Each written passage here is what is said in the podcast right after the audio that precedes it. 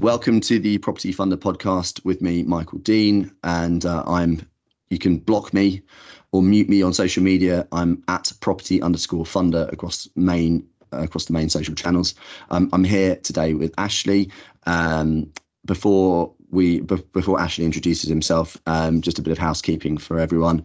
Um, first of all, if you are a returning uh, visitor to the podcast, thank you very much. Um, if I can please ask you a favour to do a five star review, um, to like, to subscribe, uh, depending on where you get the podcast from. It, it, means that more people will be able to see and enjoy inspiring and uh, educational content from people like Ashley, who we've got here with us today.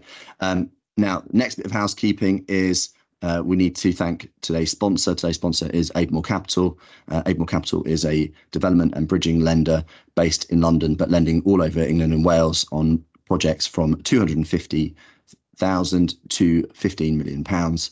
Um, and if you want to get in touch with them, uh, they are www.avamorecapital.com or you can get in touch with me directly. Um, and generally, LinkedIn is the best, uh, as I am one of the co-founders of the business, although I'm not operationally involved anymore. Anyway, without further ado, let's introduce Ashley. Ashley, please uh, tell us uh, your full name and your business and what your business does. Yeah, hi, I'm Ashley Ilsen. I'm uh, Chief Executive and co-founder of Magnet Capital. Um, we're a leading provider of development finance, so mainly new builds and conversion projects, um, usually smaller projects ranging between 1 to 12 units. Um, and we've been established since 2018. That's great. And that that business, how did you how did you get into uh, how, how did you get into Magnet Capital? What was the um, what was the what was the what, what, what were the steps that you had to take to get there? I mean, do you want to start maybe kind of from teenage years and how you got into the the lending industry more generally? Yeah, I think you know my story kind of goes right back to leaving uni. So i'm suppose I'm a bit unusual in the fact that, well, to put it another way, I suppose no one has ever left university clutching their degree and thinking I can't wait to get my teeth into short-term property finance, and I just don't think it, it ever works out like that. Whatever route you take to into the industry, um, I uh, left uni with two good degrees, had a master's degree in international business. I uh, lived and worked in China for some time, speak Mandarin to a good level. Um, and I suppose I just did the the done thing is when you, you you leave uni and you kind of start blindly applying for kind of graduate roles and uh, I suppose I had different levels of success and uh, some kind of quite disheartening feedback along the way as well, and you get a little bit you know, disillusioned with the whole process of you know going to uni, doing well, and then you know just having very little clue about what you wanted to do in terms of next steps in life. Um, and it came about in a in a kind of unusual way in the fact that I was, you know, as I said, I was applying for different graduate roles, and you know, I was going on like weekends away and and with quite you know well known businesses, and thinking, you know, I'm probably going to get very, very lost in a big system here. And I, uh, you know, from from kind of you know gauging what what these roles and you know actually involved, you could see that you're just going to be a small cog in a in a very very big system, and probably going to be the best part of you know five ten years before you're involved in any sort of decision making process. And you know, being the person that I am, you know, you you need to be making a difference. I think from day one, that's you know the main driver for me. The fact that I wanted to come into a place and actually, you know, start, you know, making my mark and putting my name on something. Um, so, uh, really unusually, my uh, my mum came to me and said, I've, "I've seen a role advertised in a newspaper, and you know, just asterisks. I think I must be one of the last people of a generation to actually end up with a successful career on the back of a, a newspaper job advert." But and this was 2012 at the time, um, so you know, it wasn't wasn't really what you did, but she said, you know, I think it's a great role. It's a local business, um, and I'm gonna I'm gonna send in an application on your behalf. And I think this is probably more fueled by her being sick of me, you know, being around at home every day. Um, so I said, yeah, fine, okay. Anyway, I went in went in for a job interview um, for uh, a, pro- a, local property group um, that had a space open in their lending division, which was obviously known Re- as Regentsmead at the time.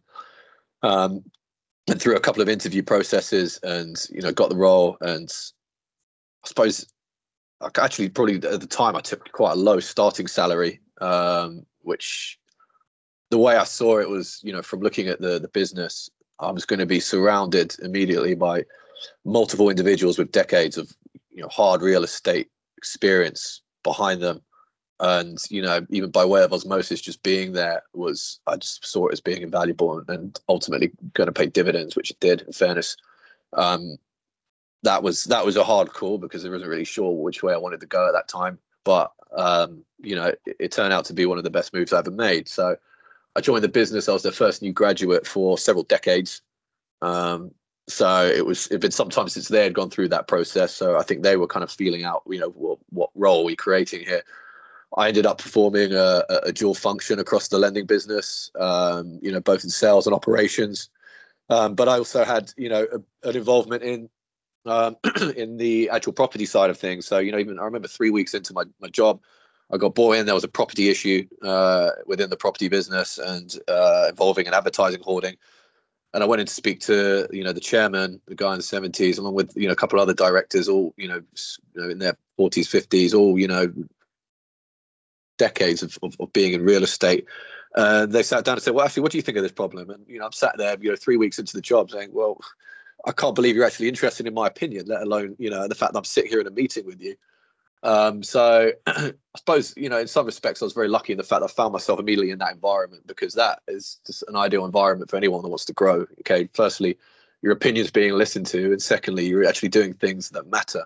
And over the years at, at Regentsmead, you know, obviously progressed through the business, had you know some levels of fortune in the fact people, some senior people above me left for varying reasons, but um, you know, I think in life, you know, you make your own luck anyway. So the fact that I was, I was there, I was taking on opportunities. I was, you know, regularly doing stuff like public speaking, contributing to industry press, getting my name out there a lot more, and hopefully developing a, a, a good reputation for myself personally as well as for the company. Um, the I think I suppose it, it, went well because the Regentsmead started hiring other graduates, and there were three other graduates that followed me a couple of whom who are you know really you know done really well in this industry have gone on to some you know very senior positions themselves. So um, great springboard, great learning curve. Um, I had uh, there was a transition in the business in I think around 2016 where I was essentially you know given a couple of I was offered approached with a couple of roles, but I was also offered the role of running Regentsmead at the tender age of 27, um, being you know stepping up and essentially managing a multi-million pound business, which was in many respects daunting, but just my attitude of you know just say yes and worry worry about the you know the, the issues afterwards. Um, you know, went through that process again, stayed on another year. Um, and that's where I met my current business partner, Sam Howard, uh, who was helping me with running the business. And I think after some time, the the owner of the business, it was owned, you know, by a principal um, sole director essentially who uh, who was a philanthropist, and I think well he realized that he wanted to focus more on his charity work. He ran a medical research charity that was doing some incredible things in that in that sector, and uh, you know with his blessing, I think you know me and Sam approached him and said, look, you know we want to grow and be more dynamic and you know take something a bit you know where it's going to be for ourselves a bit more and you know with his blessing we were able to you know start putting the the works in motion to to to launch magnet capital um started speaking to funding partners. Started, you know, discussing what a team would look like, where it'd be based, and um, then, you know, the next steps was was quite easy. in The fact that we were given, we weren't having a standing start as a lender, which most lenders experience. We were able to refinance most of the the Regentsmead or some of the Regentsmead book. So we already had a loan book established. We already had names. People knew who we were. We had a, met an incredible funding partner who's still with us today, who have been extremely supportive over the years. Um, and yeah, and I suppose everything fell into place quite nicely from from there onwards. Right. Well, let's just unpick some of that because um, it's um, yeah, it's quite remarkable, really. I mean, the what size of loan book were when you took over as I suppose the managing director CEO of Regentsmead? What, what sort of loan book size were you were you looking after at that at that time? So yeah, we were. I mean, we were writing new business just under forty million uh, of new business so the year prior. So we were able to hold that consistently. Um, that was in 2016, where I think you know you'd experienced some quite aggressive activity, and not just the bridging space, but um, in development as well. Yeah. In development as well, I think there was so much liquidity, as it still is today. But it was, it was, you know, we're seeing uh, serious downward pressure on pricing. Um, and yeah, I think that led to to you know the, the first stages of Magnet Capital and the fact that we probably with the current structure, albeit it was a structure and a model that had survived the 08 crash that had ex- existed for several decades, probably didn't have you know the same level of freedom that, that we needed to to really kick on and, and grow. So it was in some respects the funding we had in place was was slightly restrictive. But notwithstanding that, though, I mean the the fact that, that at 27 years old, you know, you were you were hand not handpicked, but you know, you were you were given you were trusted with the responsibility of running a business, you know, running managing 40 million pounds a year of of new new lending business in the development finance sector. Um, I mean, obviously speaks speaks very highly of, of of you as a you as a character. And you must have must have given you an enormous amount of um, must have given you an enormous amount of confidence. Um, I, I, actually want to go a little bit further back and um, just maybe out of curiosity, but um, how did you end up learning? Uh, you know, spending time in China and, and learning Mandarin. Was that something you always had a? Was that something you always had a uh, a, um, an interest in, a passion for? Um, how, how, did how did it come about? And I suppose the follow up question is, um, how how how you were taking how do you take advantage of of those connections and skills from that time uh, in business today? Yeah, um, I, I, first went to China when I was ten uh, or eleven. I actually did like a school exchange trip, like a three week tour of China. Um, can't remember the reason why. I think it was I was just interested in, in you know, it was a culture that still hadn't, you know, that was would have been 2001. It was a culture that probably hadn't, you know, opened up properly at that point. It was still, you know, quite quite alien to a lot of people, and I was just very interested in it. And it was it was a real eye opener. Um, but you know, I did things like I spent a few days living with a, a, Chinese family by myself, and I remember, you know, I left them to go on this this big train ride across China, and they must have, you know, I don't know, asked their friends or looked in a book what do, what do English people like. So they they packed me off with a sack full of beers at the age of eleven. Uh, for this train ride across China, and I was thinking, okay, this is interesting. Um, so, yeah, I, I, guess I've always had a, a you know an interest.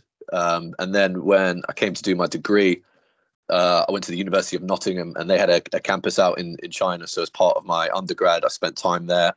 Um, I wanted to do a degree where you, you got to study abroad. And then I went back full time to do my master's degree. Um, and you just, you know, it's serious uh, education in terms of life lessons, you know, how to survive in a foreign country, how to, you know, learn their rules. We even, you know, started exporting crap back basically back home um, you know, stuff like kitchen scales and any, anything you get your hands on, just sounding rubbish, and you know, it would break and it was awful. But again, a great, a great experience, and you know, an attempt at being, you know, entrepreneurial in a very, very, you know, difficult environment where they have completely, um, you know, different ways of doing business, and you have to, you have to learn quickly. Um, so I just, you know, that those, those are the experiences that help shape you ultimately, and I think you know it's uh, the sense of just wanting to try new things and the sense of you know wanting to you know have new experiences um, and and you know do all of that before actually you know formally launching a career. So I, I, was very lucky in that respect that i got to have a lot of that and it's probably a big part of, of who i am today yeah well it's uh, i mean it's an un, an unusual and uh, an, an unusual experience that you would have had at the same time it's now left you with a, a, a very valuable skill um, I mean, I, I know at the moment the the real estate and real estate finance space in China is uh, is a bit uh, is things a bit interesting following the collapse of Evergrande. But notwithstanding that, you're still talking about what the second biggest economy in the world. There's a huge amount of liquidity, a lot of money. There's a lot of Chinese interest in UK real estate. Um, no doubt you're uh, you know no, no no doubt there will be a time if if not now that those ex- those experiences, maybe the connections and the certainly the language and the understanding of the culture will serve you incredibly well. So, um, yeah, I, I I, I, like the uh, I, I, very much like the uh, the uh, the anecdote and the analogy, and uh, w- w- let's see let's see how that plays out for you. Um, I, want to touch on the um, what you were saying what you're saying about how you uh, brought in or brought into the conversation about the uh, about the issue with the advertising hoarding three weeks into the three weeks into the role. Um, as someone who's been doing a lot of reading uh, around leadership, uh, we've been doing I'm doing a bit of work with um, Jonathan Bowman Perks, who's um, who's been a guest on the podcast as well. Um, he um, he he actually introduced me to um, he, a couple of books. Uh, one of them, which was uh, "Turn the Ship Around" by L. David Marquet, and what they talk about there is a culture of uh, not leader follower, but leader leader. And the first thing I wrote, first thing I wrote down when I heard that particular anecdote, anecdote was very much leader leader, i.e., that asking you to provide input you know socializing the, the decision making socializing getting ideas in. Um, i think something that um, people you know in finance leaders like ray dalio do well. Um, from a from a leadership style first of all how great was that to be on how, how great was that to be on the receiving end of? As you say it was great for you to be in, to be able to grow but as a you know but from a cultural perspective, is that something that was consistently prevalent through your time at Regentsmead, and is that something then you now try to bring to leadership uh, within Magnet Capital as well? Yeah, I think you know there was so, there was so much trust you know instilled in me at that point. So then it was like you know that's such a key part of it, and you're like, um, these guys really believe in me, so why shouldn't I believe in me? And you just get an element of that. Um, so you know, another example, I was quite early on, I was asked to do uh, because my boss wasn't available. I was asked to do like public speaking at a private members club in Mayfair, and I'd never done public speaking before. I said yes to it, and you know I was probably quite nervous doing it, but I I did it, and then I got started getting invited back to quite a lot of public speaking gigs. So I was like, oh, okay, you know, I'm starting to enjoy this a little bit. Um, but the fact that yeah, at, at quite a, a, young age, for example, I was um, I was invited to do the the Henry Stewart conference um, every year, which is you know it's pretty serious conference. They've got some you know great players from across the the property industry. Um, and I remember going probably when I was going up there, I was thinking, well, people paying five hundred pounds individually to be here, or as businesses to be here to listen to what I've got to say. And I was you know 24, 25 at the time. Um, annoyingly, I got I kept getting asked back every year, um, but they kept putting me on after this guy from CBRE. And he was such an accomplished speaker. He was like, you know, most people did their talk from like behind a lectern this guy used to prowl the stage like a cat, you know, kind of gesturing with this newspaper in his hand. And every year I'd come on I straight after him. I'm thinking, great. Um, but every time I used to watch him and think, I want to be as good as this guy because this guy is absolute mustard as what he's doing. Um, and you know, and that in itself is just a, an example of yeah. I think when you give someone you know trust and maybe probably was on the inexperienced side, but you know you know, they find a way to, if they're the right individual, they'll find a way to cope with it. Um, I think one it's one of the really interesting lessons that was taught very early on by by the owner of Regentsmead, and I went in to discuss an, a, a, separate property issue with him.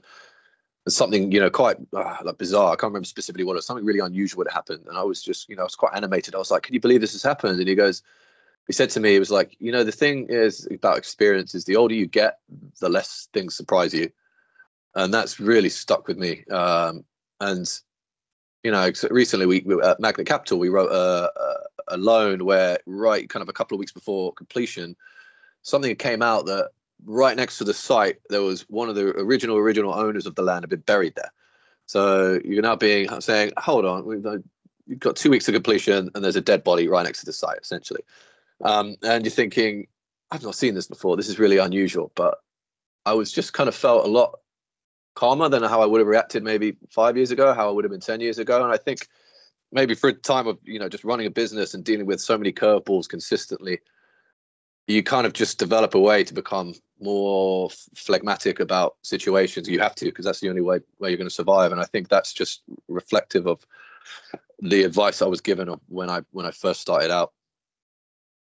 Yeah, I think that's something I, something I can certainly connect with is um, dealing. You know, that the experience means that when you do have kind of things, situations that are, uh, as you say, curveballs, things that surprise you, uh, should surprise you, um, you do tend to respond in a, in a slightly more um, more controlled way. I, I, would say you tend to respond rather than react. Yeah, and, absolutely. Uh, I mean, in, you know, I think um, at the moment we're we're still dealing with a situation, uh, an interesting situation with a um, with a very aggressive freeholder um, trying to um, take back possession of a of our of our client's lease, and um, and they're they're they're they're so far in the wrong. They've that they've they've rode back from their position because they realise that they've they've gone too far, um, and now and now they've put themselves in quite a pickle. Um, but when it all kicked off, I think we dealt with it quite calmly. But in but ironically, I think we would have been a lot more um, a lot. I think we would have been a lot a lot more panicked four or five years ago. Um, I mean, again, it's like when we we were we were being publicly defamed uh, by a borrower actually four years ago now. So just at the st- just at the start of the pandemic, and um, you know, you think all of the stuff that's going on in the pandemic, all the stresses you were going through, and just as things are starting to get a bit better around the start of the summer, things are starting to settle down a bit more, and this stuff all started kicking off. And um, you know, just remember the anxiety levels that I had, and then the same character sort of started piping up again um, back end of last year out no, for no reason. really? Nowhere, really.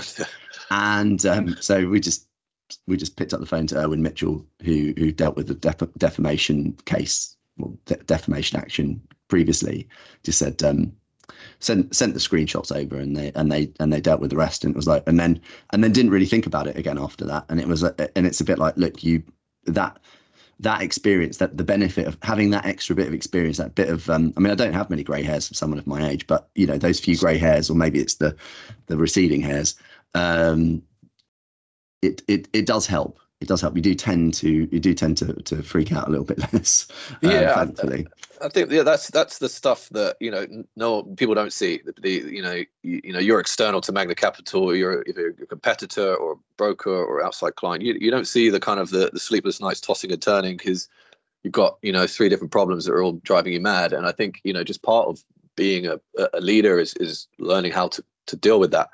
Um, even stuff like you know I found changing nutrition and getting better at like sleep hygiene and you know, general practices about how to switch off is so that was so invaluable that you know you end up being better at making those decisions. So when you are actually under a lot more pressure, you're just in a in a headspace where you're going to be invariably make better decisions. You won't always make better decisions, but invariably you put yourself in the best possible position to make a better decision.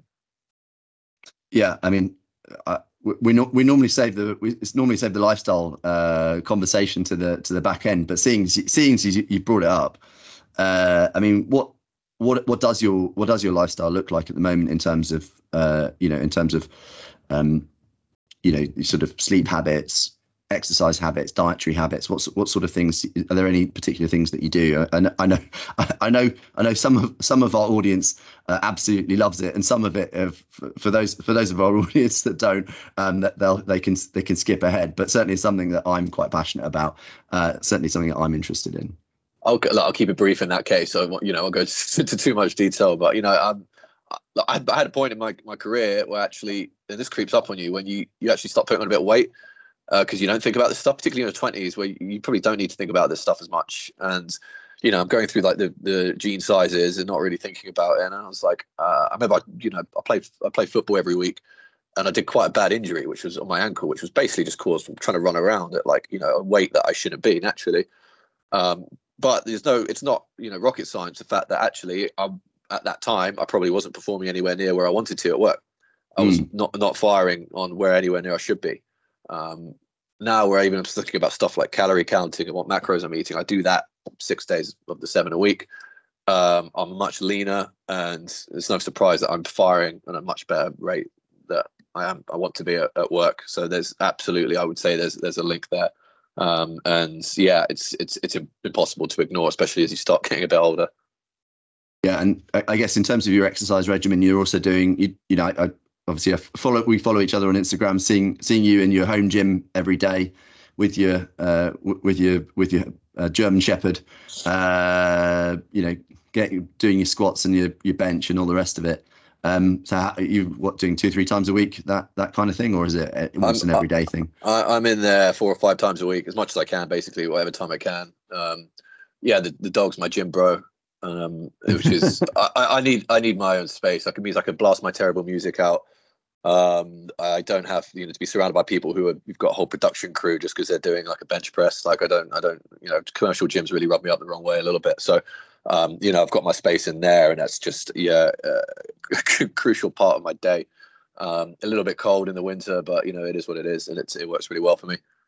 I, I, I love that. We um, I was reminiscing with my wife because when we were when we were at Bristol Uni, um, Bristol Uni for the first two of the three years we were there, um, the free weights room was this sort of we we would lovingly refer to it as the gimp chamber at, at, at kind of the the the, the, the, the sort of uh, pulp fiction style dungeon um, for those of you, most for most of our audience, they've probably seen the film, but uh, I'm I'm not going to go into too much detail. But it's yeah, it was definitely the quite Spartan. Uh, you know, definitely. Uh, I mean, obviously, we just we've just seen Carl Carl Weathers of uh, you know the the great actor and uh, yes, yes, he, he, he, who, who, may rest in peace. You know, it was a bit like his gym in LA where Rocky Rocky goes to train in Rocky Three so he can beat Clubber Lang. It's got that kind of spit and sawdust quality, had that spit and sawdust quality to it and then um, uh, and you could only have six people in it at any one time. So there was always a big rush to try and get in there at the right time.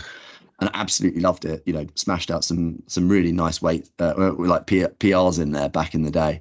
And then we moved the the, the gym moved to the, to this um, brand new facility, and it and it and it all sort of spoiled it for me because it was you know it was clean, it was sanitized, the lights were on, um, but it sort of took away that that that sort of special feeling that um, you know, once you start to make things a little bit a bit nicer, a bit more comfortable, uh, sometimes it ruins it. If you know what I mean. So yeah, yeah, uh, yeah. Uh, I, I, I definitely can associate with that, and and actually that's where with the place I train at now. Um, when I'm not at my personal trainer, this place called Rebel, it's it's kind of like that. It's it, it's it's basic, uh, you know, basics by by 21st century standards anyway. And and I and I'm here for I wouldn't want anything more more fancy. Um, so it, I like it, I like that. It, it reminds me of the I think it's the Sugar Ray Leonard quote. Don't tell me if it's not. It's the one where he says, uh, you know, it's a lot harder to get out of uh, bed to run when you're sleeping in silk pajamas. Yeah, um, and yeah, right. and you know, let's uh, and I think you just, you know, a little bit, you know, rough and ready is not a bad thing sometimes. No, absolutely, absolutely. That's I, I couldn't I couldn't agree more. You know, it's nice and warm. Uh, when it's nice and warm inside, I don't fancy getting in that in that cold plunge. Although at the moment it's not particularly cold, but it's still it's still an effort, uh, a mental effort to go in it. Um, and in terms of in terms of um, like alcohol and things like that, do you, is that something you're still uh, you, you still have have a drink every now and again, or are you um, are you is that something you've kind of cut out or cutting back on? No, I, I, I leave it to the weekends now usually, so avoid you know during the week drinking, even if it's social with work, just to cut that out, just because I know I just won't I'll be groggy the next morning. But I mean, it's really bad because I was walking back from my my gym garage, you know, just early this morning, and uh, I've got a wine society delivery, and it made me think as I'm walking up to my door, I'm like, it's Monday morning, and there's a big box saying wine society on my front door. Um, and I'm thinking maybe they should some sort offer some sort of discreet packaging uh, op- op- option at checkout rather than you know all my neighbours seeing that I've got my Monday morning wine in. Uh, but no, seriously, I try and you know try and hold back when you can, especially from a you know if I'm, I'm counting my calories. It's not great to start chucking red wine in because you won't be able to eat much else. yeah, it, it used to be the case that you know, and, Ann Summers deliveries might you might you might want that in a discreet packaging. Now it's yeah. now, now, it's your alcohol delivery. Has the wine people thought about this at all? yeah, yeah, it's the sort of uh, reverse virtue signaling. I, I yeah, think that's great. Yeah, that's very funny. Um, I mean, you just uh, just sort of uh, taking a step back from uh, from lifestyle and just sort of going back to to uh, going back to your early days within Regents Media, you, you know, at such a young age to be going in and, and doing pub- public speaking, at such a young age to be, um, you know, offered offered roles which you know very much are positions of trust. Can you talk to our can you talk to our younger listeners, our, our less experienced listeners, about what the key ingredients are to build and develop trust? You know, at the end of the day, we all know trust is earned. So how did you know? How did you go about building that trust? What give some examples maybe of of how of things that you did that enabled you to to take those, you know, to to earn that trust with uh, the powers that be at, at, at Regentsmead. Yeah, um, I could. I think you know. I'll, I'll, kind of twist that question a little bit. Actually, when I first came into the industry, it was 2012. So the the the, the short-term lending space had been battered and bruised from the, the crash of 08, and there were very few you know lenders that were active. And one thing it was or at least i'm, I'm generalizing a bit but one thing it was to me was a little bit of a, a closed circle. Um, it had a distinct lack of young people in the industry. Um, and i don't think my well my, my own experience myself as a young person coming into the industry coming to meet brokers and wanting to get involved in know, industry roundtables or what have you, uh, there was almost a kind of sense of you know we don't we don't we don't want you know kind of young outsiders coming coming through.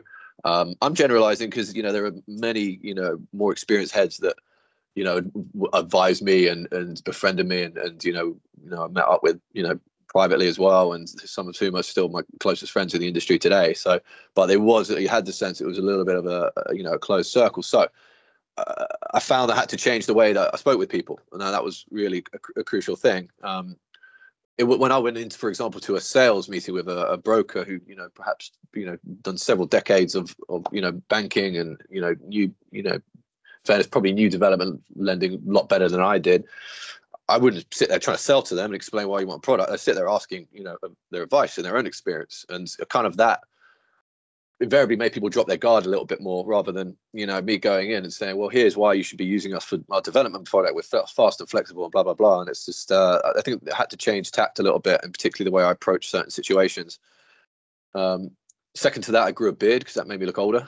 Um, and i thought that was that, you know the fact that i was probably a little bit too fresh faced for it was uh, uh, wasn't great for my my progress. But um, you know I think you know where we are today is just we, have moved on leaps and bounds. You know, there are probably you know there are specific training programs for for young individuals coming into the industry. Um, businesses involved are far more professional, um, and the way they go about recruitment and and you know developing young talent. Um, and I didn't really have any of that. So, like you know, in, in, many respects, it was much of a kind of discovery process than anything else um, about how how best to go about that. Um, the fact that I was given the, the, the, the platforms to do so was obviously a, a, big advantage. And the fact that, you know, the way I look at when we're recruiting nowadays, the way that the effect that's that's had on our recruitment and the the, the, the way we bring people in is is huge. So, um, for example, other than when we launched straight away from Regentsmead, and there were a lot of ex Regentsmead people that came with us. Um, every single person we've taken on at Magnet Capital has been from outside the industry. We've never recruited a single person from within. Um, that's got you know many different reasons, but it means that you know I don't bring anyone in with you know necessarily has got baggage or they've got a particular way of working, or you know if they've worked for a lender that's got you know multiple different products and they're coming into essentially a, single product lender, maybe uh, it's, it's not as diverse in terms of our, our product range. So you know little things like that where we could bring people in and give them opportunities from other sectors. So, for example, uh, we went on a recruitment drive at the end of last year. We took in two new guys, guys on the um, sales side, um, and they've both done really, really well. And I had a, I had an appraisal with one of them recently, um, a couple of weeks ago, and he sat down, said, "How are you finding it?" etc. And he sat down and said to me, "I love it," and that was like, you know, music to my ears. He goes, "I love it here," and you know, the fact that someone has got, you know, a similar level of a kind of emotional attachment to my business as I do is said to me that you know we must be doing something right.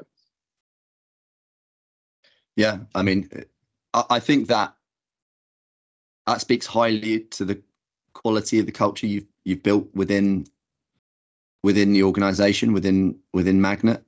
What's your i mean let's let's just talk about um let's just talk about the pro the, the i suppose the progress from founding in 2018 to to where we are today. Um talk us through uh, you know talk talk us through i guess the the early days. You you mentioned you're in a you were in a good position weren't you to that you at least you could you didn't have to start from from a standing start. And i think that um there will be there will be people watching and listening um to this conversation who are in businesses that maybe have got um shall we say aging uh, aging ownership, aging leadership that that maybe is is sort of on the wind down. You know, it's not a not an un, unusual or unique situation.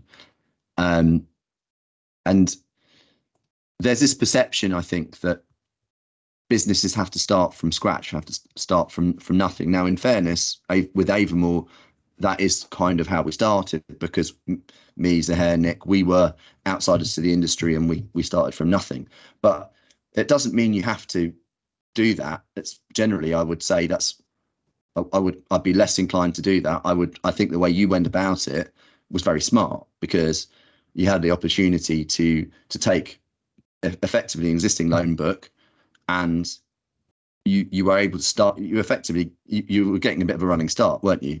Uh, when, when you, yeah, when you got started because you you took over a loan book. That loan book was generating effectively a revenue, and it meant that if nothing else, you could plan cash flows on the back of on on the back of at least the, the income generated from that that loan book, so that even if you didn't originate any new loans for any period of time, you you had some degree of predictability about revenues that be able to generate from that, which probably enabled you to plan and uh, business plan around that. Um, so taking that into consideration, what did the you know what did the early early years of of Magnet look like? Um, yeah, you know, you're absolutely right. We, you know, we had quite a few advantages in that sense. And um, I remember one of the our funding partner essentially they, you know, they're essentially private private equity guys, and they so they fund you know businesses across you know every industry you can think of. And one of our um, you know main contacts, who's a you know non non exec in our business, you know, there he's you know been doing this a long time, and he said, in all the years we've been backing businesses, this is the most accurate you know business plan you know that, that we've seen because uh, after you know year three, year four, we were still on the plan that we you know gave them early on. Admittedly, we started to you know diverge from that eventually, but you know it was almost it's it's so hard to to plan a business where you know cash flow is is is absolutely everything.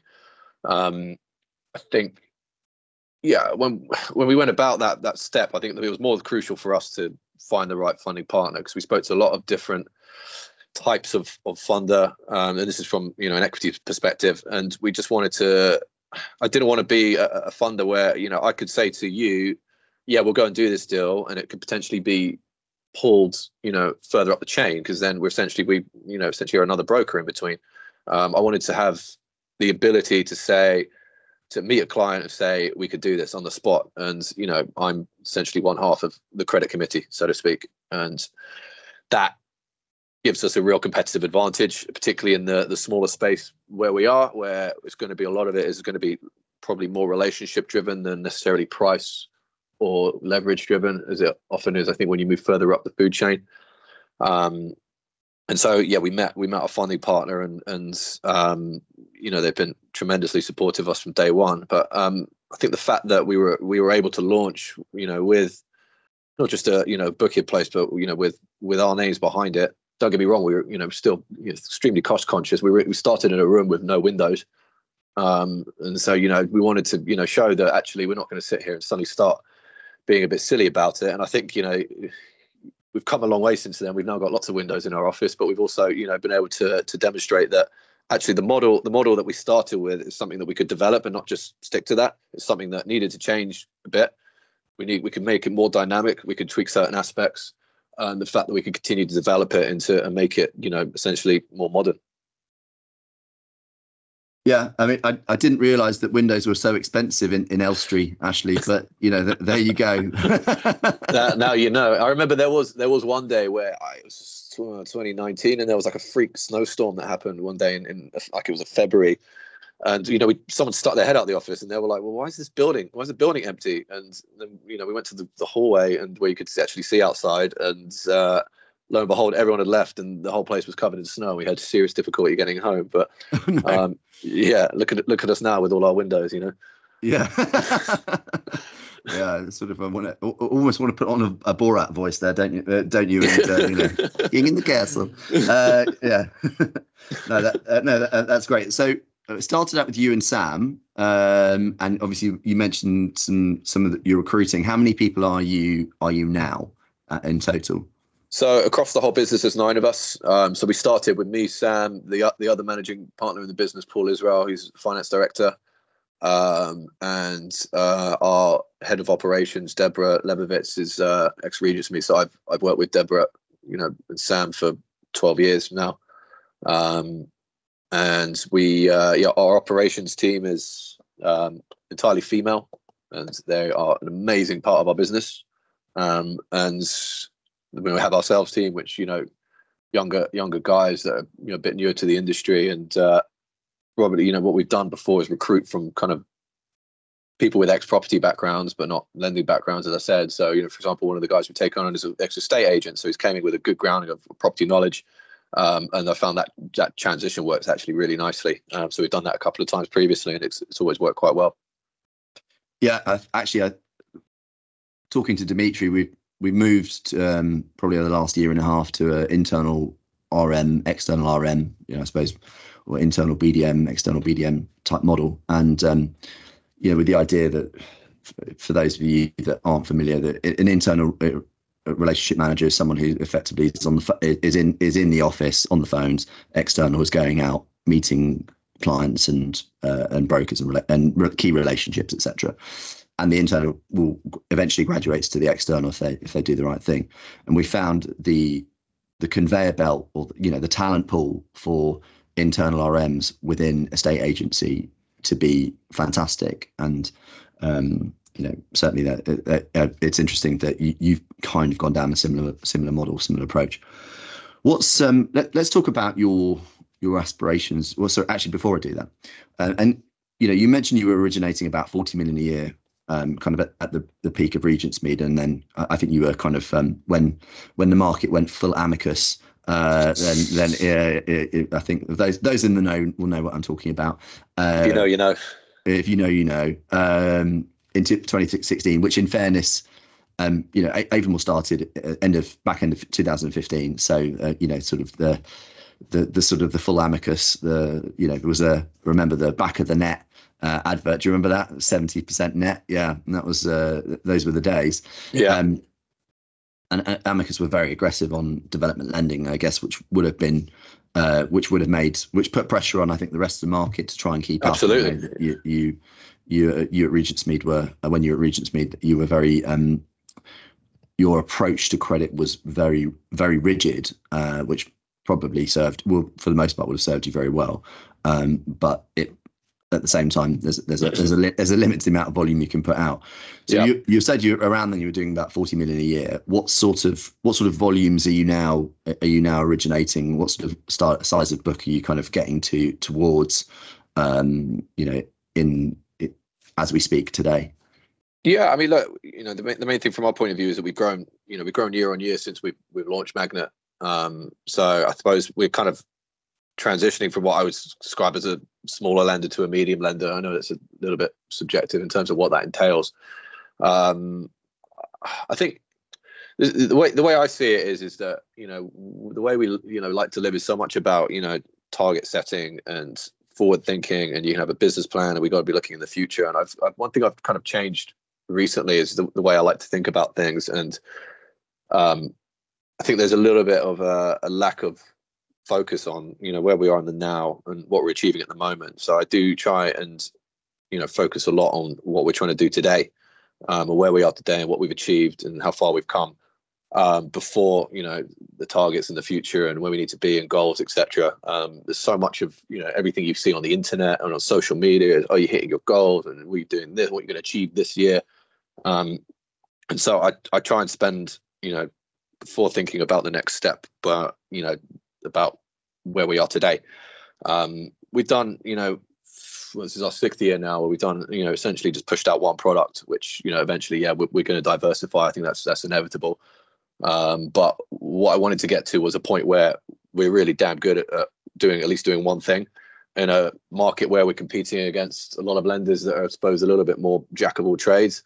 I think we've been able to develop a brand and a, and a model where we're, we're recognized for being really, really good at small development lending because it's still quite a poorly served part of the market.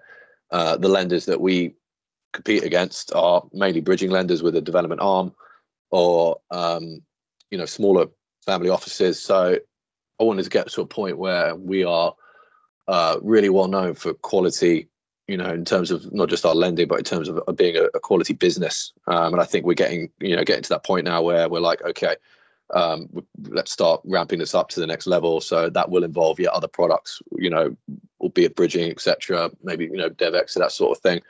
Um, I think that's probably just around the corner for us, and you know where we're gonna where we're gonna take this next. But um, because we've been so focused on getting you know excellent development finance lending, um, we've not really had much focus on necessarily trying to be, you know, two, three hundred million pound loan books. I don't think that's that's type of business I want to want to run. The other the other side of that is that you know want to the, one of the big challenges, and I'm sure you you, you went through this at, at is how to scale and keep quality control um, at the same time. Because as soon as you you start scaling and you start throwing more people into the pot, and you become more and more removed from the situations and the decision making, um, it's obviously you know more and more difficult to make sure that that same quality that's made us so good for the last few years is is kept and that you know that essence and that culture within the office is is, is kept there and that's a, a real you know challenge going forward yeah well, that's um that point you just made there it's the loss of you know i suppose that that dilution of quality as you as you increase the, the headcount increase the team. Um you know having you know having increased having gone from a team of three or start a founding team of three to you know what 35 individuals at, at our peak in 2022 scaled it back to sort of high 20s now.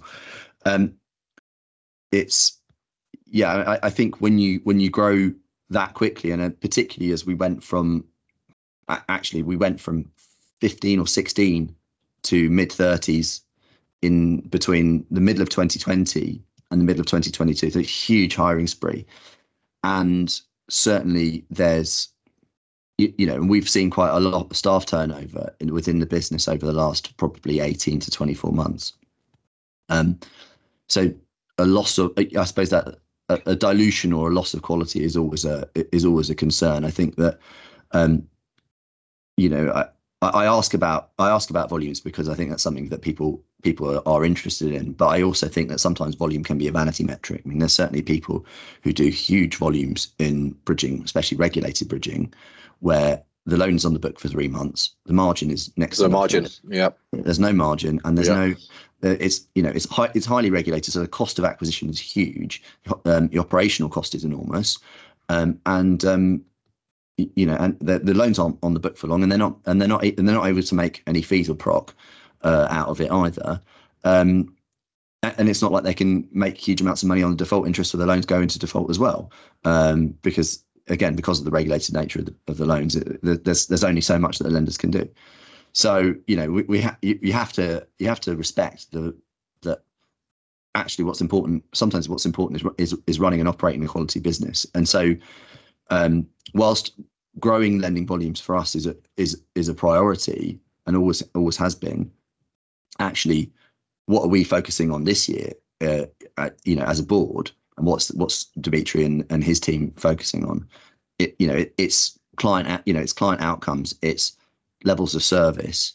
Um, you know that's levels of service both for for for brokers, borrowers, um, and also uh, our, funding partners as well, and making sure that we continue to have zero losses. And so I I, I think that kind of that mindset very much chimes with where you're at as well, which is you, you want to maintain that. And I think that maybe we lost we lost a little bit of our our, our sense, a, a, lost a bit of our sense of why our why as we grew very fast uh, in terms of headcount, and so now distilling that down into a a core team that really really has is really bought into the vision um, and what what we as a business are about uh, will will help us, I think, propel us for the next phase. Um, and it sounds to me like you, you've you, you've got the right idea there.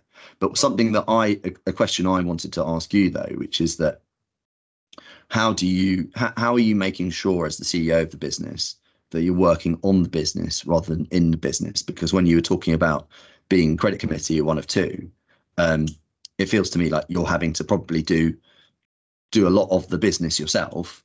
Um, and I think we've had this conversation privately.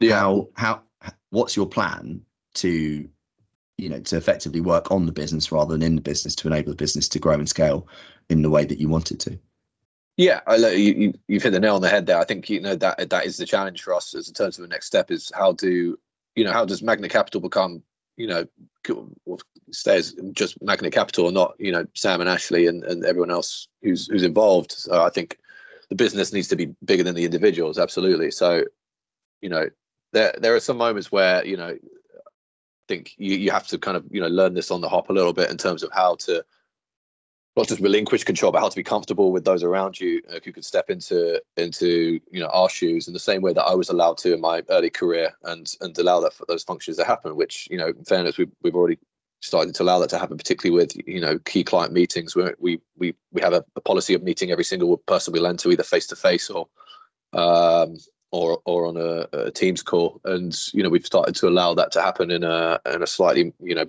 different process. Um, so yeah, it's it's absolutely a challenge for us going forward, and I think you know the main thing that we're we're trying to implement is is you know getting people to step up and and actually take this on. But a big part of that is is making sure people are trained properly. And so if we've got new individuals coming to the business, um, we want to we want to give them every opportunity to grow. I think a lot of the way that we're doing that was, was was shaped by you know the way that you know we were trained in the first place. So you know particularly you know my story and and and my experiences is is um, something that I like to implement in terms of our business as well.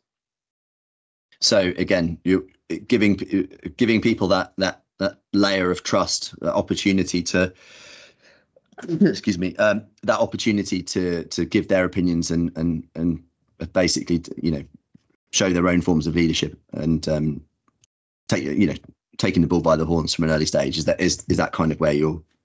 Where yeah, yeah. For example, we had um, you know, one of the one of the the guys that joined us at the end of last year, there was uh, an opportunity where we had part of an advertising package to write a you know double page interview for for trade trade magazine, and he'd only been here for like I think three weeks, but I was just like you know really enjoyed where you started. It's a great name getting your, your name out there. Go ahead and write it, and you know he went and did it, and he think you know again it was probably not maybe probably could have done with a little bit more experience in terms of answering questions related to development funding. But um, again, he's, he's this one way of learning is by you know throwing him into the fire a little bit.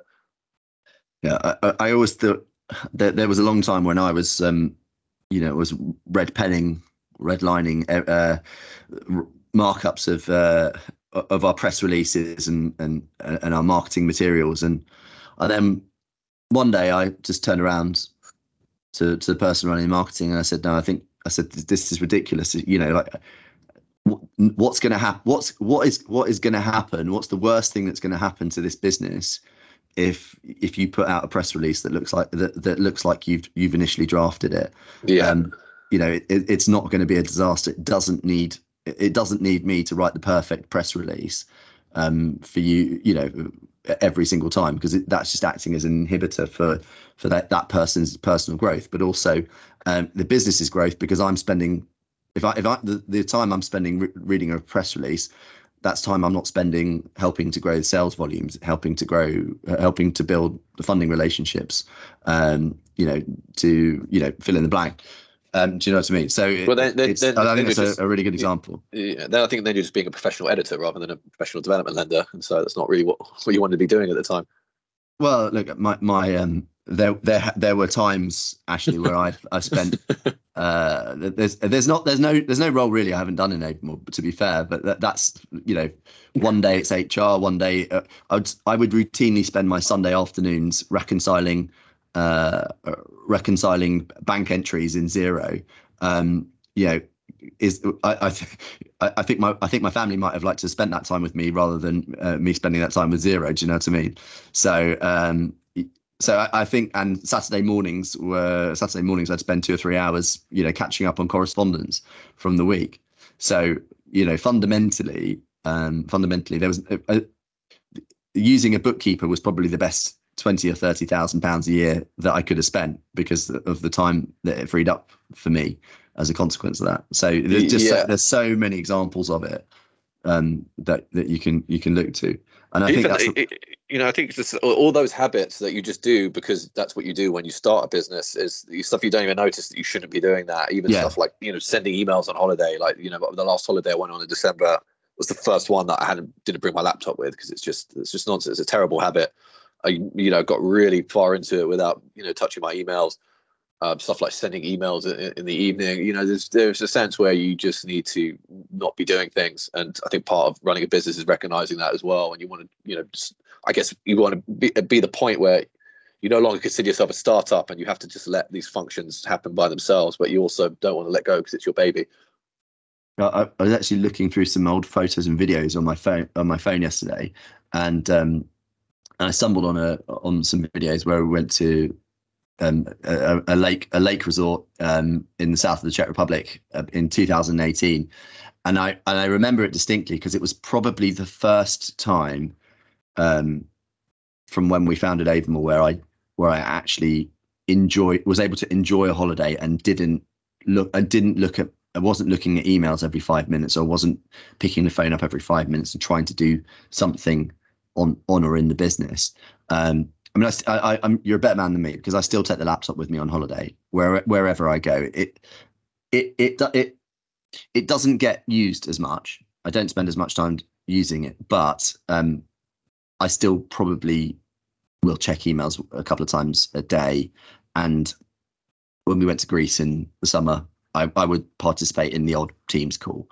Um, and you, it sounds it sounds to me like that's something you could probably you're you're, you're a bit better able to to leave alone. So um, in in that respect, uh, you you may be a better man than me. Um, so in some ways, you're you're you're able to rely on the team, your team, even more so than than those of us, uh, those of us in the ownership in our business. You know, so maybe, was, maybe you're on the right track. Yeah, there was a couple of experiences where you know, whatever I got, I'd be away on holiday, and the couple of you know, concerns have happened where there's an issue on a site, or this has happened, or someone's kicked off, and the problem is when you close your laptop, it's still with you at that point. And now I'm on holiday and I'm hacked off about something, so it's kind of like that chain reaction. And now, like now, I'm spending vast amounts of money at dinner on holiday, you know, to the point where actually that chain reaction shouldn't be happening. Um, so yeah, I think look, the business like you know performs absolutely fine without me. It doesn't need my input every two seconds, whether I like to believe that or not. Um, so yeah, I think that was a, a, a nice step, and I'm going to try and do my next holiday with zero emails. That's the challenge. Oh, I'm going to try. I'm going to try and copy that because actually we just had a we had a, a skiing holiday uh, back end of uh, back end of last year and early part of this year, and um, yeah, there was there was a, a, one one of one of those days was ruined, effectively ruined by by an email. Um, there you go. And, and which ironically, I, I probably overreacted to as well in terms of my my own emotional state as well. It, yeah. So it was almost like a double whammy. It's like I look back and I was like, did I really need to get? Did I really need to get so worked up about that? Yeah. Um. You know, and so I'm just like, you know, you know, especially when you you know got the fresh air of the mountains in you as well, and you're still getting you know wound up by business. Oh, dude, it was just like it, you know, it was you know, it was you know, it was just it was a it was otherwise it, it was what was otherwise a really fantastic holiday, and I was just like, oh god, you know, it's like it was just to to get to get upset about it and I'm oh, I'm just I'm actually just I'm almost I'm getting annoyed about my about my reaction to it rather than uh, about this rather than the situation. Um, just just t- touching on growth and and where where the business is going. You know, I, have got a, a long-standing view that we're going to in- increasingly see a sort of bifurcation of of lenders in the, the, the bridging and development space, a small smaller end of uh, smaller bridging and development space, particularly. Um, like yourselves, we you know we do we do lend to sort of smaller uh, smaller scale developers. Um, you know, product offering obviously is uh, not identical, but, um, but, we certainly operate within that space. Um, my view is that the market is going to the, the the the lending space, the specialist lending space, is either going to go to a to one where people are doing 200 250 million pounds of, of lending a year or it's going to be 20 or 30 million pounds of of business um, because I think that ultimately the size and scale of the larger lenders will enable them to do larger. Uh, well, sorry, not larger. They'll they will have the pricing power, the, the, the pricing power, and the variety of funding sources to enable them to go up the risk curve, um, or and and otherwise leaving niche specialists to do to kind of pick up the scraps um, because the larger guys will effectively have hoovered up so much of the market. Um, how, how, what's your view of that, and, and where do you see Magnet fitting into that into that equation? Yeah, uh, look, uh, um, every time I've kind of excuse me, every time I've kind of made a, a, prediction about where the market might go in the 18 months, there's you know something completely left field happens, like you know COVID or you know supply chain or you know building cost materials shooting up or something like that, where uh, saying, you know, we tried to plan for one thing and, you know, something else happens. So, yeah, you, you, you may well be right, but I think we, we still have the, the, the, the bones of, of, of Regentsmead, you know, the way we operate. So Regentsmead was particularly great at riding out downturns in the market.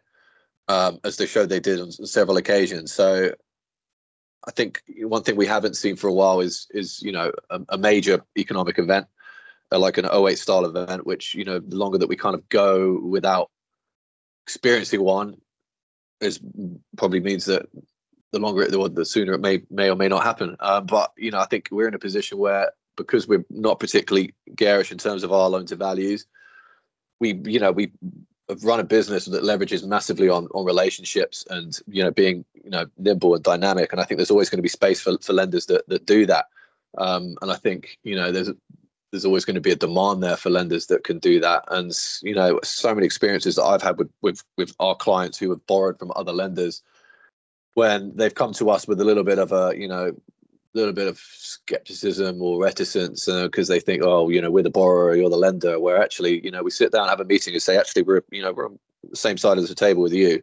Okay we're heavily investing in your business. We want to know everything about you as part of that but we want to help you. And there's been so many occasions um, that we don't necessarily publicize where I think other lenders would have treated the situation differently, where actually we probably valued either A, doing the right thing or B, the relationship more. So we could have, you know, tried to step in or, you know, put in a receiver or what have you, where we've actually chosen to, you know, or whether it's, you know, grant an ex- extension or, you know, give them some grace on, on their interest uh, that they need to pay or, or, or what have you.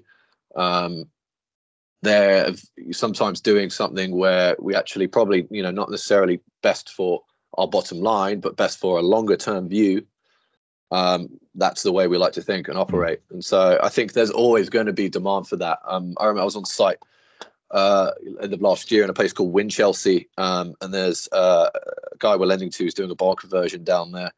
And he's he's old school you know he's in his 60s he's been doing this for decades. He's borrowed from lots of different lenders.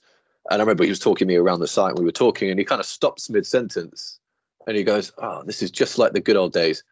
And, uh, you know, that sense of, you know, the, the, where we're old fashioned in a good way, and the fact that that kind of, you know, comes to the, you know, that people can experience that for themselves. It's quite, you know, visceral experience of borrowing money from us. Um, I think that's just going to put us in, in really good stead over the years to come. Uh, listen, I, I I completely agree with your approach. Um, and I completely understand why you've got great customer satisfaction because your ability to get on site and see clients, particularly as the as you know co-owner of the business, co-founder of the business, that's going to you know that's going to engender you so well with your with your clients and with brokers and, and everyone that you deal with. I guess the, I guess the challenge is that you don't have 40 ashleys and sams you've got mm-hmm. you know you are ultimately just you're you're just a couple of you are a couple of individuals within a wider team and and so that's where i i suppose that's where i say the the scale that's where i think the scaling point comes i think that that the the, the smaller end of the scale if you're if you as a if if one as a business as an entrepreneur is content to stay in that in the sort of smaller end of the of the lending scale, I think that I think you maintaining that level of service quality um, will continue to, to serve you really well, and you'll be able to maintain that size of business.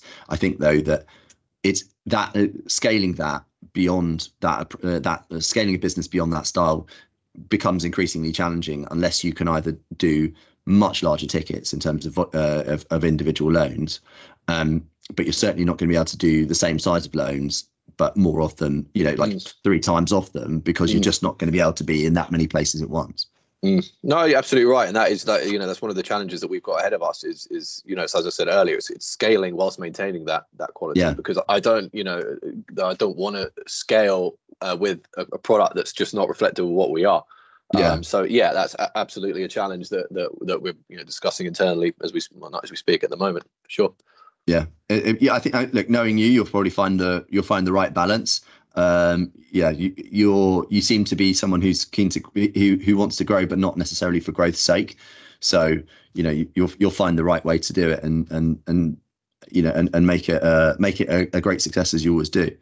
Michael, um, I'm thirty. I'm 34. I'm not in any rush. That's for sure. No, no. Well, I think, and you know, and you clearly have a, a, a which you know, which we've always had as well, is that long term, long term greedy approach. So you know, it, there've been we for even with us as well. You know, there've been plenty of times where we've taken, you know, we, we've we've taken a hit in the short term financially, uh, where we could have taken more economics out of the situation, uh, and so that in the longer term we could uh, we could benefit from it uh, you know, I, I suppose that burnishing the reputation or, or building relationship with with, with people, uh, knowing that of course no good deed goes unpunished, and you know sometimes you do, sometimes you do people favors and you don't get anything in return. Absolutely, that's that's not how. But, but you know that should that should be in the minority in the, the majority of cases. You know the um, you know car, karma karma is uh, uh, karma karma is real, believe it or not. Yeah, um, yeah, yeah. I think you're right. Um, okay, so just just looking sort of uh, go on the wind down now. Um, just want to learn. Just just just want to talk about um, a few more personal things. Obviously, we talked about the health and lifestyle stuff, so we've kind of covered that that part of the show off already. Um, but I wanted to talk about people that you're uh, people that have provided you with motivation, inspiration in your life. You know, people that you you know that that that that matter to you, whether that's uh, whether that's your parents, whether that's uh, people that have provided you with a you know with with important mentorship and guidance as a younger person. Are, are there any particular people that you would you'd like to kind of acknowledge or recognise today? Yeah, I, you know, I, I, suppose I come from a family where we've you know we've always been quite entrepreneurial. So um, my grandfather came here on on the Kindertransport um, and started quite a, a, substantial manufacturing business throughout his life. Um, I'm one of uh, four four kids where all three of my siblings run their own business of differing sizes in completely differing industries.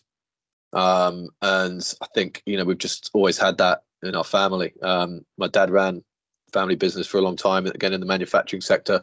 Um, so yeah, you know, there's amount of times where I've had, you know, a real, you know, challenge or a headache happen at work, and you know, I'll pick up the phone to my dad or one of my brothers or what have you, and say, you know, let me throw this at you, and then you're you're speaking to someone who comes from a, you know, not operating in finance or property or anything like that. They're operating in a completely different world, and lo and behold, they'll probably have quite a useful way of thinking because it's it's different to everyone, you know, immediately around you, um, and that's been really helpful over the years. Just being able to have have that position there. Um, I've even ran friends before when I've had something you know quite unusual happen at work, or you know there's a challenge, you know, staff or what have you. You know, I've, I've, I've had situations where I've rang up one of my friends and said, you know, this has happened. What do you think of this? Um, you'll never be able to, you know, do this all on your own. So the fact that you know to have that kind of network behind, you know, around you, um, is absolutely essential. Um, and you know, firstly, it's the sense that you're not necessarily burdening you know people with you know well or, constantly ringing them with this but i think actually people quite appreciate it when you, you pick up the phone um, and you're able to have you know quite an honest chat about you know whatever scenario it may be. Um, i won't always won't always take their advice but you know i'm i'm always you know try and be as open as possible to to, to different suggestions. Uh, i am I, I, took note. Obviously, your, your grandfather coming in on the on a Kindertransport uh, as part of the Kindertransport. Have you have you have you uh, have you watched uh, the movie One Life yet? Uh, no, about, no, I haven't. About no, I, it's it's on my it's on my list. It's absolutely yeah. on my list. I've been trying to get it, around to watching it. Must be quite. Um, I imagine it would be quite surreal for you to watch, uh, knowing that you know someone you know someone you're descended from. It's their uh, you know that's um, you know, if if it wasn't for him, you you might not be you you might not be here. So that's the yeah, there's there's probably Absolutely. a to that. We have a we have a picture that oh, someone in my family found in a newspaper years ago, and it's my grandfather's in the background getting on the Kindertransport, and he's there with his like little bag and his jacket. Um, so we've got that we've got that printed. That's a really cool memory to have. Yeah, well, that's um, so it's pretty amazing to have such a connection with you know such a hist- I suppose such a historical event, um, and probably puts the current um, you know the current troubles uh, and current attitudes uh, out into into some context. Um, and then I suppose the the the the next question I, I wanted to to ask is what you know if you were to give your younger self you know your sort of 17 18 year old self or, or or you can pick an age um, some some positive self talk, um, what would you say to yourself and why? What what guidance would you would you give yourself, uh, your your younger self? Um, I just think you know I've always had an uh, an attitude of of just you know I've never really had any sort of self doubt along the way, um, and I think that just you know I'd advise myself never to lose that because it's so important, even from when it you know came the times that I said yes to doing public speaking or yes to writing an article, or yes to taking on something that I completely had no clue about, but just said yes to it anyway. Um, and then when we you know when we launched Magnet Capital, I mean I you know personally me along with Sam and, and other people personally committed you know a lot of money into the business from day one, and but I never for a second crossed my mind that you know it wouldn't work. You know, I never even entertained that idea. Um, and I think just think having I think you know, d- you know, doubting yourself and looking at the the downside is a very new, very human reaction to have. And I've just you know somehow managed a way to just have you know almost call it blind faith, but absolute you know unhinged belief in in what I could do, um, what I can achieve. You know, it's like you asked before about you know scaling up Magnet Capital. The way I see Magnet Capital today, we're still embryonic. We're still at the, the beginning stages of our journey, um, and you know we're you know just scratching the surface of where you know we want to go and what I want to achieve. So um, yeah, if I you know speak to my younger self, I'd say keep keep being you know having ridiculous you know belief in yourself because that was as well as maybe causing a few problems, it will open a hell of a lot of doors for you. Yeah, well, well, quite well. It's obviously serving you serving you well um, as things stand. Um, now, uh, I think this will be the last question, but um, as as many of our, our audience know, um, I'm heavily involved in a charity called uh, uh, the Props Lunch or charity event called the the Props Lunch and Awards. And this year it will be at the Grosvenor House Hotel uh, on the 27th of June, uh, starting at 11 a.m. And if you want to uh, if you want to get tickets, um, get get in touch with me uh, or go to the Variety website. Um, Ashley, you're, you you worked for uh, you you worked for a man at Regentsmead who obviously was very heavily involved in, uh, I suppose, in philanthropy. Um, has has any of that uh, philanthropy, philanthropic uh, endeavours? Is that something that you have continued on in in within Magnet? Is there are there any particular causes or uh, or, or charities that you're you're that you're close to or you care about? Yeah, I've, been heavily involved with a, a charity called Norwood um, for quite a few years now. Um, they have uh, annual annual dinner, they have property dinners, they have you know young young Norwood as well, which I've been involved in. Um, amazing charity. They do some brilliant work in the in the social care sector. Um, and um, yeah, I I try and whatever free time I get is to to be as involved as I can. Uh, it's uh, Norwood is for, for those that that aren't aren't familiar. It's actually quite a, a well known and very highly respected um, uh, charity. Uh, charity that. Um, what sort of uh, what is it? Is it children that Norwood helps, or is it? Is yeah, it no, any, anyone, people of all ages. Um, you know, people who need care. Um, have you know, whether they've got you know severe illnesses that, that hold them back in life, they're you know able to provide housing for them, or you know different schemes. So I think yeah, they're they're uh, I suppose it's a, a care sort of charity in that sense. Yeah, well, it's it's obviously it's a it's a great cause, and uh, actually the uh, big supporters of Norwood, uh, which are the Zakay brothers, uh, Solon and Zakay, who uh, who are the founders of Topland Group. Uh, they're actually being recognised with the Lifetime Achievement Award at this year's Props.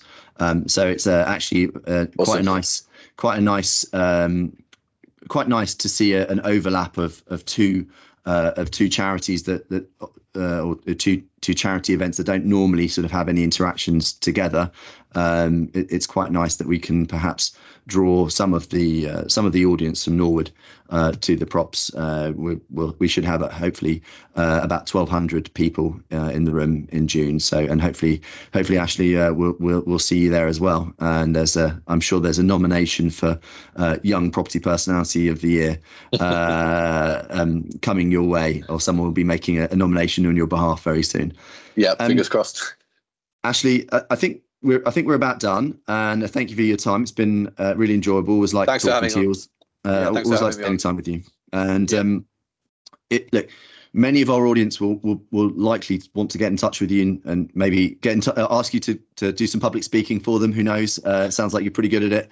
Um, but otherwise, and certainly from today's uh, from from today's discussion, uh, that's certainly been my experience. But um, if someone wants to get in touch with you, what are the what are the best ways for for people to get in touch? Is it is it LinkedIn? Is it is it is it Instagram? Is it through company website? Feel free to for, to let let people know the best way that you you might them to reach reach out to. Yeah, yeah, absolutely. I'm personally on LinkedIn, um, Ashley Ilsen, and also on Twitter, uh, which I use uh, less frequently. Um, also, our company website, magnetcapital.co.uk.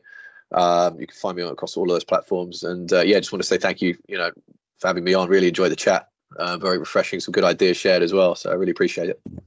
Well, look, for uh, people sometimes question the logic as to why I'd have people from quote unquote competing businesses, but special, specialist finance market is still relatively nascent, still relatively small. And for me, it's all about I, I, want to promote and build up all of all of us within the sector because the bigger the sector gets, um, you know, the better quality people we get coming into the sector, and the better quality um, and better lower cost of capital that we also get. So you know, we all benefit. You know, and mm. it, for me, it's a it's it's a great way of it's, it's a great way of giving back and trying to help all of us, uh, all of us in the industry, uh, not just uh, not just trying to be a promotional vehicle for me and, uh, and me and Avamore. So um, it's I've really appreciated having you on. Um, you know, you're, you're a remarkable guy, Ashley, and I think you uh, you we're, we're we're excited to see where where where where where things take you going forwards. Um, for our for our for our audience, for our listeners and our viewers uh, across uh, Spotify, Apple, YouTube, and wherever else you might be uh, getting this, uh, thank you very much for for your time. Uh, I've been Michael Dean. Uh, as I said before, if you haven't blocked me or muted me yet, uh, on uh, on various social medias. I am at property underscore funder. Um, if you are uh, if you are, however, inclined to get in touch with me, uh, please reach out uh, across the various platforms, and I look forward to receiving your feedback and tell me what you liked and uh, otherwise what we could do better on the podcast. But for now, thanks everyone. Appreciate all your time, Ashley. you've been a great guest, and wishing you all the best. Thank you. Thanks a lot.